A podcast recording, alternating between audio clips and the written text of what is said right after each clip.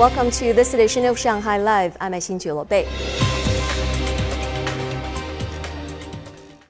Pre-existing home sales decreased 24% in Shanghai last month compared to July, while the average price dropped 8%. Real estate analysts said both sales and prices have dipped to the monthly average of 2019 due to the government's control measures. Zhang Hong tells us more. A local real estate agent said she's observed a plunge in buyers checking out second-hand homes and transaction volume over the past two months. The number of home seekers remains the same, but few are purchasing at the moment. Most of them are staying on the sidelines due to a higher down payment percentage and uncertainty in the market. Plus, property owners are not willing to lower their asking price. The list price verified by authorities doesn't meet the owner's expectation, so they're not willing to sell the property. According to a report by real estate agency Lianjia, 18,000 properties were traded last month, down 24% compared to July, and a year on year dive of 40%, the largest decrease this year. Home seekers are expecting flat or even lower prices in the future, so they are not in a hurry to make a purchase. According to the latest government policies, banks are now approving mortgage loans based on the lowest price from either the contract price, the price assessed by the bank, or the verified price from the real estate transaction center. So home seekers are forced to slash their budget. The second-hand housing market will stabilize by the end of the year. The Shanghai Housing Administration Bureau issued several measures earlier this year to cool the overheated market.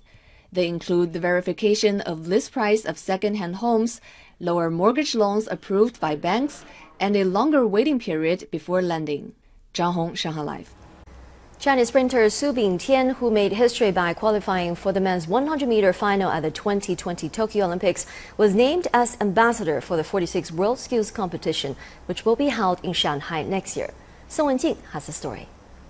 Su Bingtian set a new Asian record of 9.83 seconds in the men's 100 meter semifinal to become the first Chinese athlete in Olympic history to qualify for the final at the Tokyo Summer Games. He was officially announced as the ambassador to promote the World Skills Competition today. As a top level competition for professional skills around the world, the event provides an extraordinary stage for young people just like the Olympic Games. They deserve encouragement and cheers as they have made achievements and contribute to society using their skills. Let's all support the 2022 World Skills Competition in Shanghai. This is the first time for the Chinese mainland to host a World Skills Competition. The city hopes the event will be helpful in promoting vocational education and training, as well as the spirit of craftsmanship.